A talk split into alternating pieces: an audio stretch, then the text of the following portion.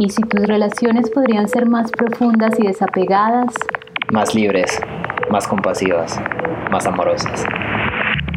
En Relaciones Conscientes hablamos de cómo relacionarse con otros de forma consciente. Desde lo más profundo del ser hasta lo más concreto y pragmático.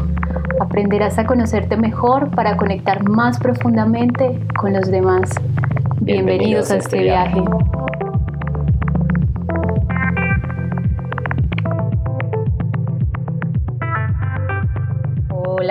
¿Cómo estás? Hola Sandra, muy bien, ¿cómo vas? Muy bien, un saludo también para todos los que nos están escuchando y nos están viendo también. Un saludo este hermoso día que nos acompaña hoy. Y bueno, hoy vamos a, tratar un tema muy, muy interesante. Vamos a tratar un tema asociado al antídoto de los celos. ¿Sí? Vamos a conocer un poco qué es la conversión. Pero antes de dar como el significado de, de lo que es la conversión, que muchos pueden no conocer, yo creo que es importante que lo ilustremos, que podamos como entender un poco más profundamente lo que significa realmente la conversión. Y bueno, Hugo, eh, quiero invitarte a, que a través de un ejemplo o algo que hayas vivido asociado a eso, pues podamos conocer eso. Mm. Sí, primero la palabra conversión en sí misma genera como algo de, ¿de qué me estarán hablando? ¿no? Como que es como, Sí, total. Yo la primera vez que la escuché dije, ¿qué? ¿Qué es eso? ¿Con qué se come? Sí. Mm. Em, bueno, para a mí un, ejemplo que realmente me, me marcó bastante fue em, una pareja que justamente hablaba de su experiencia con la conversión.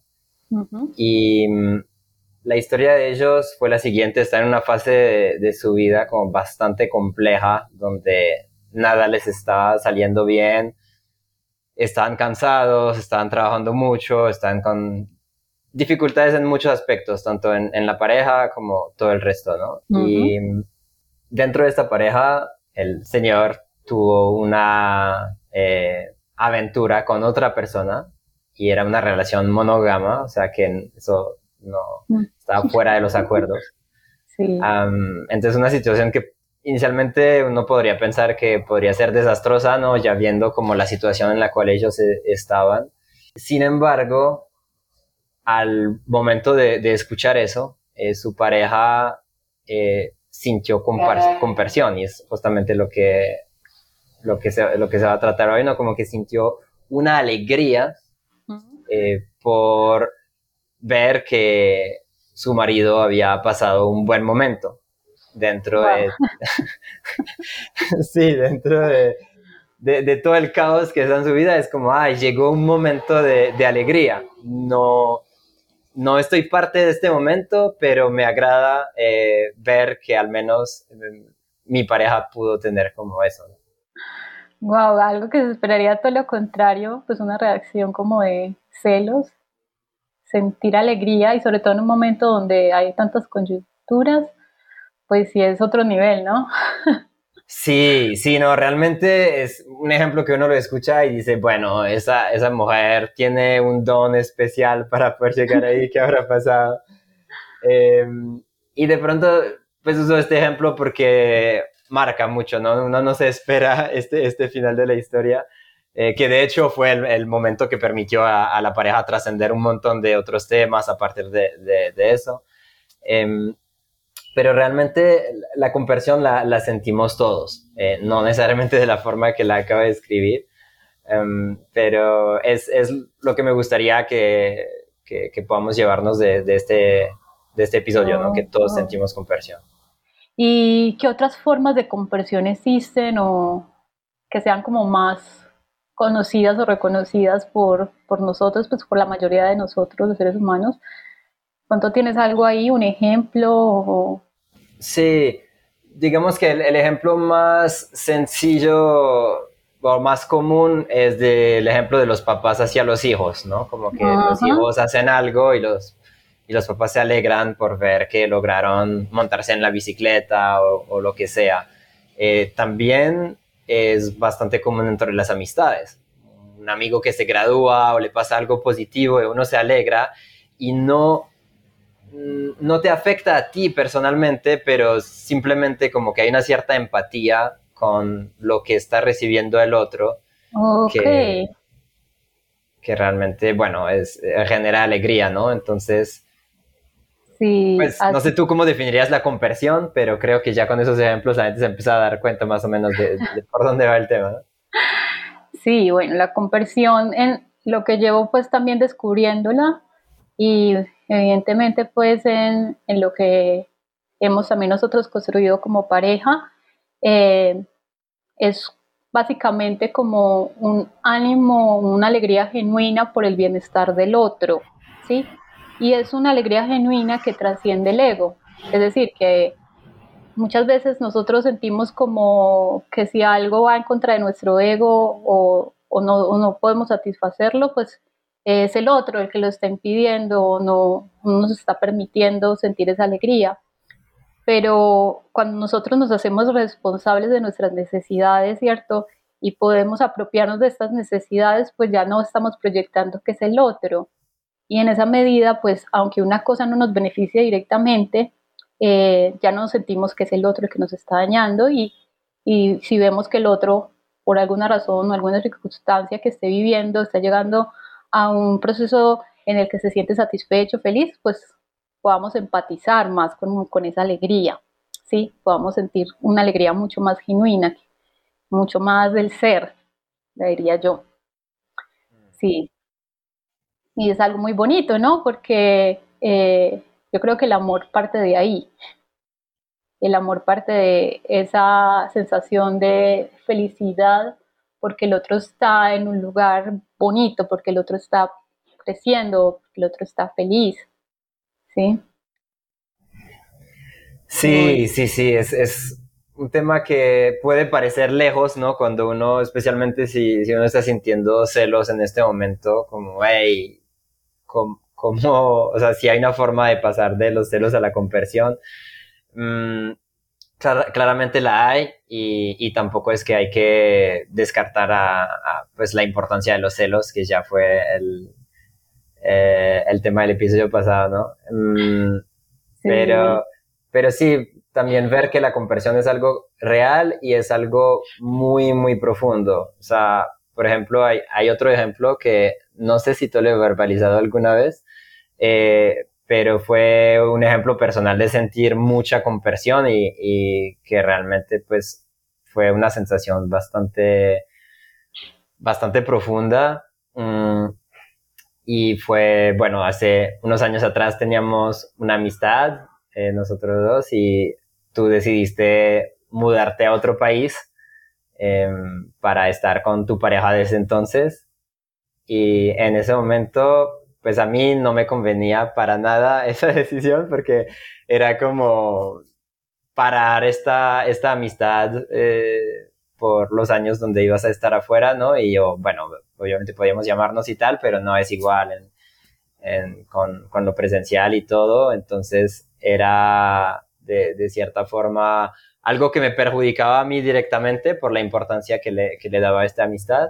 Y al mismo tiempo pues resulté sintiendo conversión porque sabía que también era algo que, que a ti te iba a brindar bastante. Y entonces fue como así una sensación toda expensiva ahí que salió. Sí, y lo más loco es que yo recuerdo que fuiste tú que me animaste a esta experiencia también de salir de ese país para pues, expandirme, conocer otras cosas. Entonces, realmente sí fue como algo muy desinteresado y me parece muy bonito. Creo que alguna vez me lo expresaste, sí, creo que lo recuerdo un poco.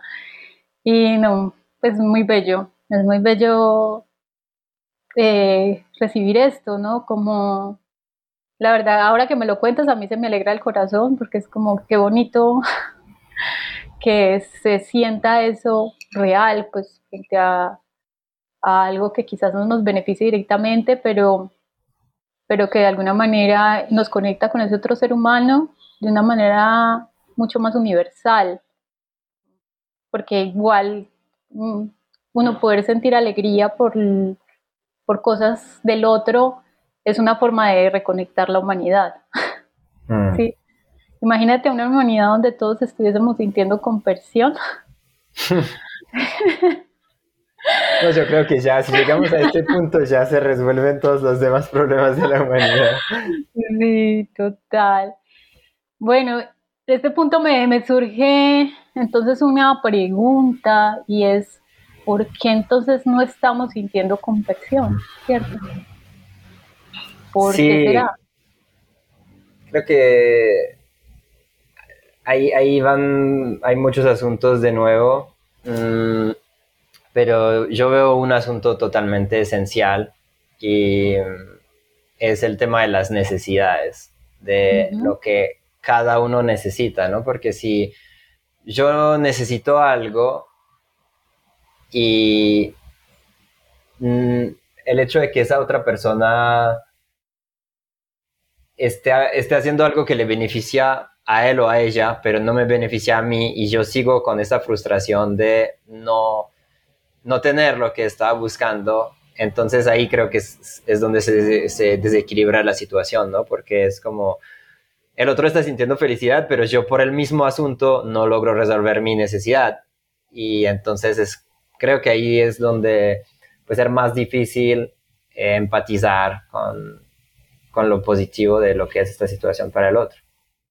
Claro, y definitivamente pues cuando tenemos nuestras necesidades insatisfechas, tenemos tanta tensión y contracción interna, pues es muy probable que, proyectemos eso hacia el exterior, ¿cierto? Es el otro el que no me permite conseguir mi necesidad o es la situación la que no me permite satisfacer mi necesidad o cualquier otra cosa externa, eh, nosotros empezamos a sentir que es eso, ¿sí? Y definitivamente entonces al proyectar eso externamente, no podemos sentir al otro como de una manera positiva, sino antes lo podemos visualizar como un enemigo, ¿no? Como, como el impedimento para conseguir lo que necesito. Entonces yo creo que ahí hay un punto clave, ¿no? La manera en cómo estamos nosotros eh, viviendo nuestras propias necesidades. Sí, creo que tampoco nos ayuda a, ver las cosas, porque digamos, si uno está muy enfocado en, ay, em, no sé, necesito em, sentirme amado, entonces puede que eso tome toda tu atención y entonces no estés viendo lo, demás. Y lo demás es que de pronto eh, tu pareja o tu amigo o la persona que sea eh, acá recibir algo que participa a su bienestar. Y eso de por sí, pues si se crea una relación consciente, ¿no? Es como que se busca que haya un, bienestar desde, desde ambos lados. Entonces te debería alegrar en realidad, pero creo que lo que el, el, bloqueo ahí es no ver, no ver por, por lo que representa tener una, una necesidad eh, no satisfecha. Yo también lo vincularía a algo que es muy primitivo y que tiene que ver como con nuestro desarrollo. Eh, cuando somos niños o bebés, pues evidentemente dependemos de, nuestros padres, ¿cierto? O nuestros cuidadores. Eh, nosotros lloramos para que nos satisfagan la necesidad, eh, utilizamos distintos recursos porque en ese momento no tenemos todos los recursos para poder ser los autogestores de nuestro alimento, el frío, o si estamos enfermos, ¿cierto? Que somos muy pequeños todavía. Entonces empieza esta sensación de que hay algo afuera que me llena, ¿cierto? Hay algo afuera que es el que me brinda, hay algo afuera que me da el equilibrio. Y de alguna manera eso se sigue conservando a lo largo de los años. Aunque ya tengamos todos los recursos, todas las herramientas, aunque ya seamos adultos, ya seamos mayores y podamos autogestionarnos, pues tenemos internamente esta sensación de que hay un otro que es el que viene a llenar. Hay algo afuera que nos llena. Entonces yo creo que ese es uno de los puntos que de alguna forma hace que nosotros proyectemos y que pongamos eh, la solución de nuestras necesidades en el exterior. No quiere decir que nosotros podamos autogestionar todos solos, ¿sí?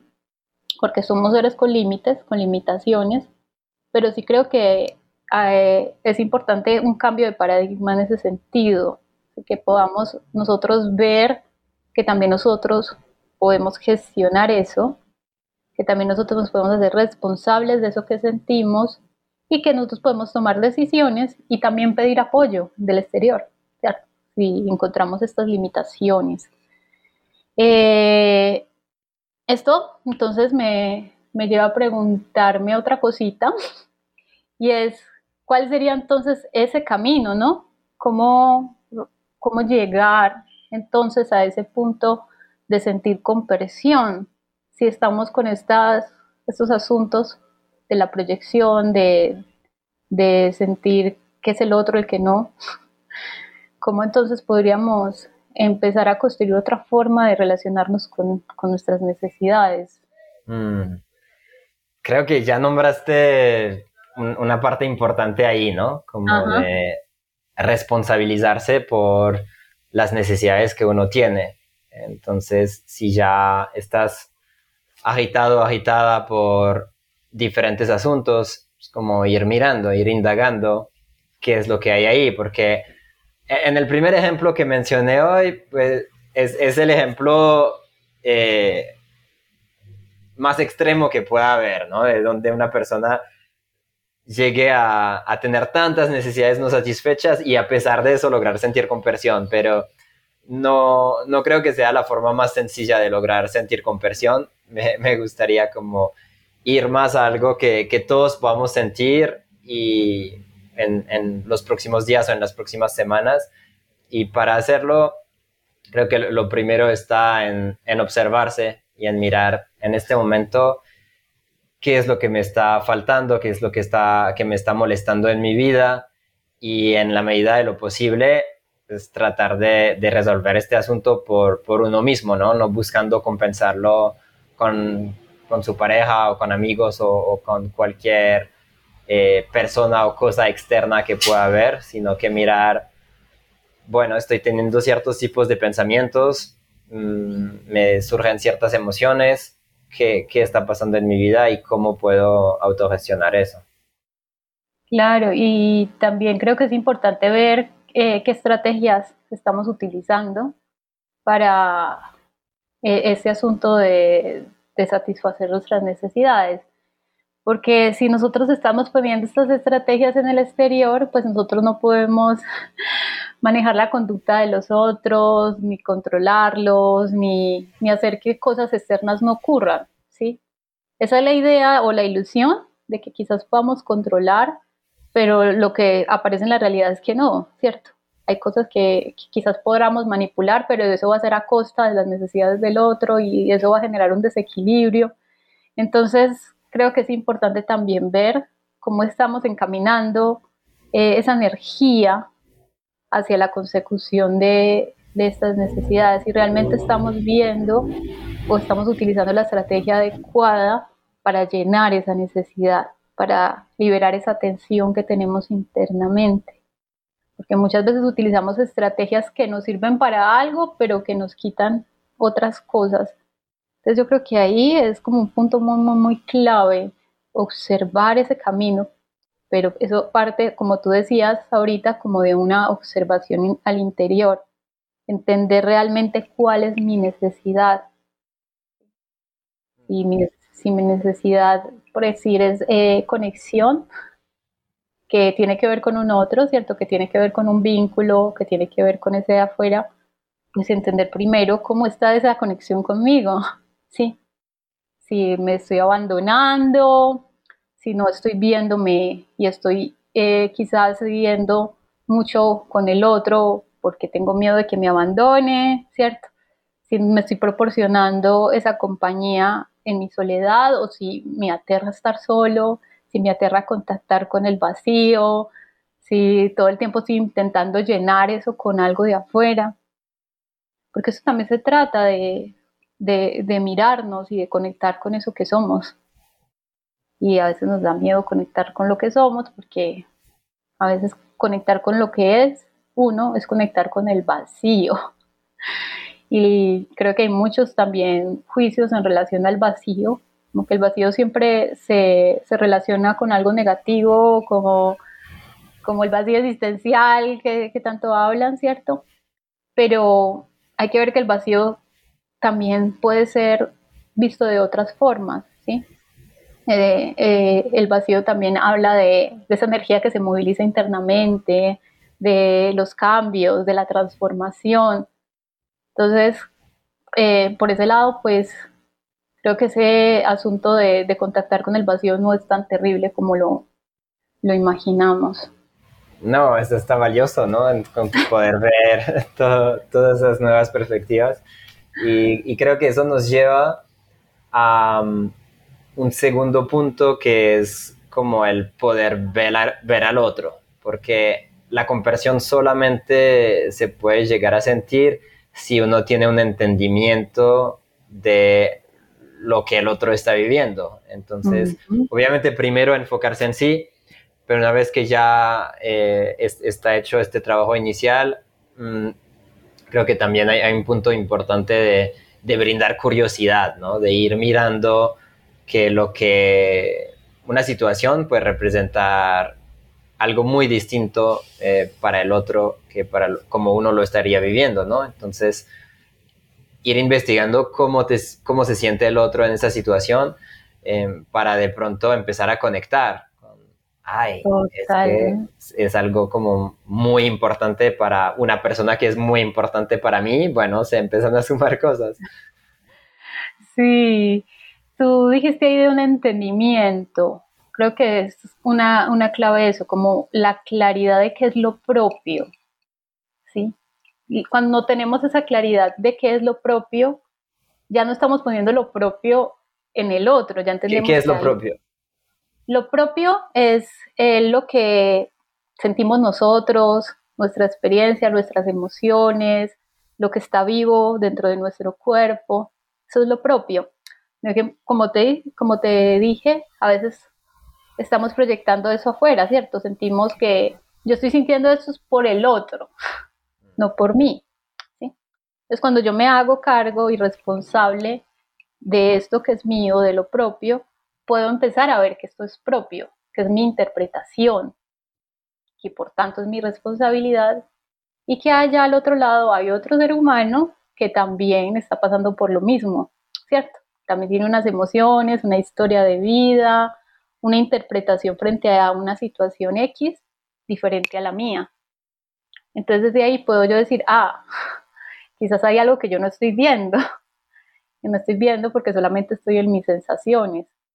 Entonces, claro, la conversión tiene que ver con eso, con entender que aquí están mis sensaciones, mis emociones y mis necesidades y allá hay otras sensaciones, emociones y otras necesidades. Y yo poder sentir empatía por eso, como que si yo entiendo lo propio, me hago cargo de lo propio, voy a tener más facilidad de comprender al otro, porque ya me estoy comprendiendo yo, ya estoy entendiendo mi camino. Eh, esto, eh, Hugo, nos da pie, porque esto es un tema es infinito. Parece que todos los temas que empezamos son infinitos, ¿no? Aquí hay tela para cortar. No te imaginas. Entonces, para no hacerlo como más amplio, eh, pues leas que en el otro episodio podamos eh, mirar esto como a mayor profundidad.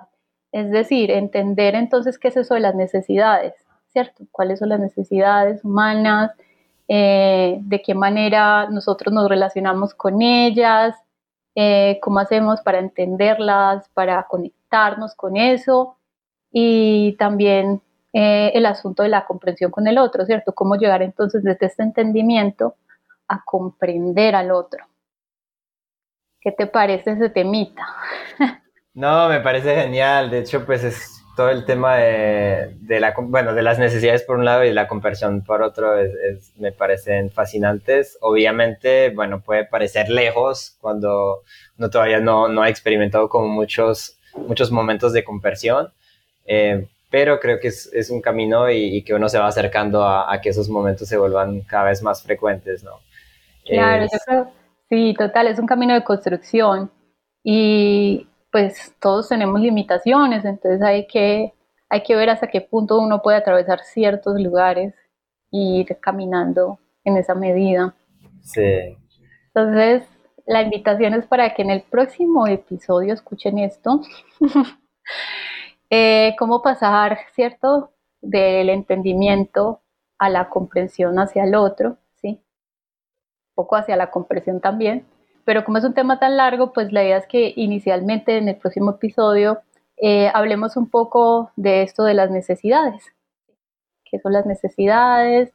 Eh, ¿Cómo nos conectamos con ellas? Porque a veces no nos podemos conectar con ellas y, entendernos un poquito más profundamente. ¡Wow! Genial. Sí, yo creo que estuvo bien para hoy. La gente que esté interesada en, en, seguir escuchando episodios como este, bueno, pues estamos en todas las plataformas principales de podcast, ¿no? Spotify, Apple Podcast y bueno, también en YouTube para los que nos quieran ver también y comentar. Bueno, entonces nos volvemos a ver en el próximo episodio o nos volvemos a escuchar en el próximo episodio. Hasta pronto. Chao. Gracias, Hugo. Chao.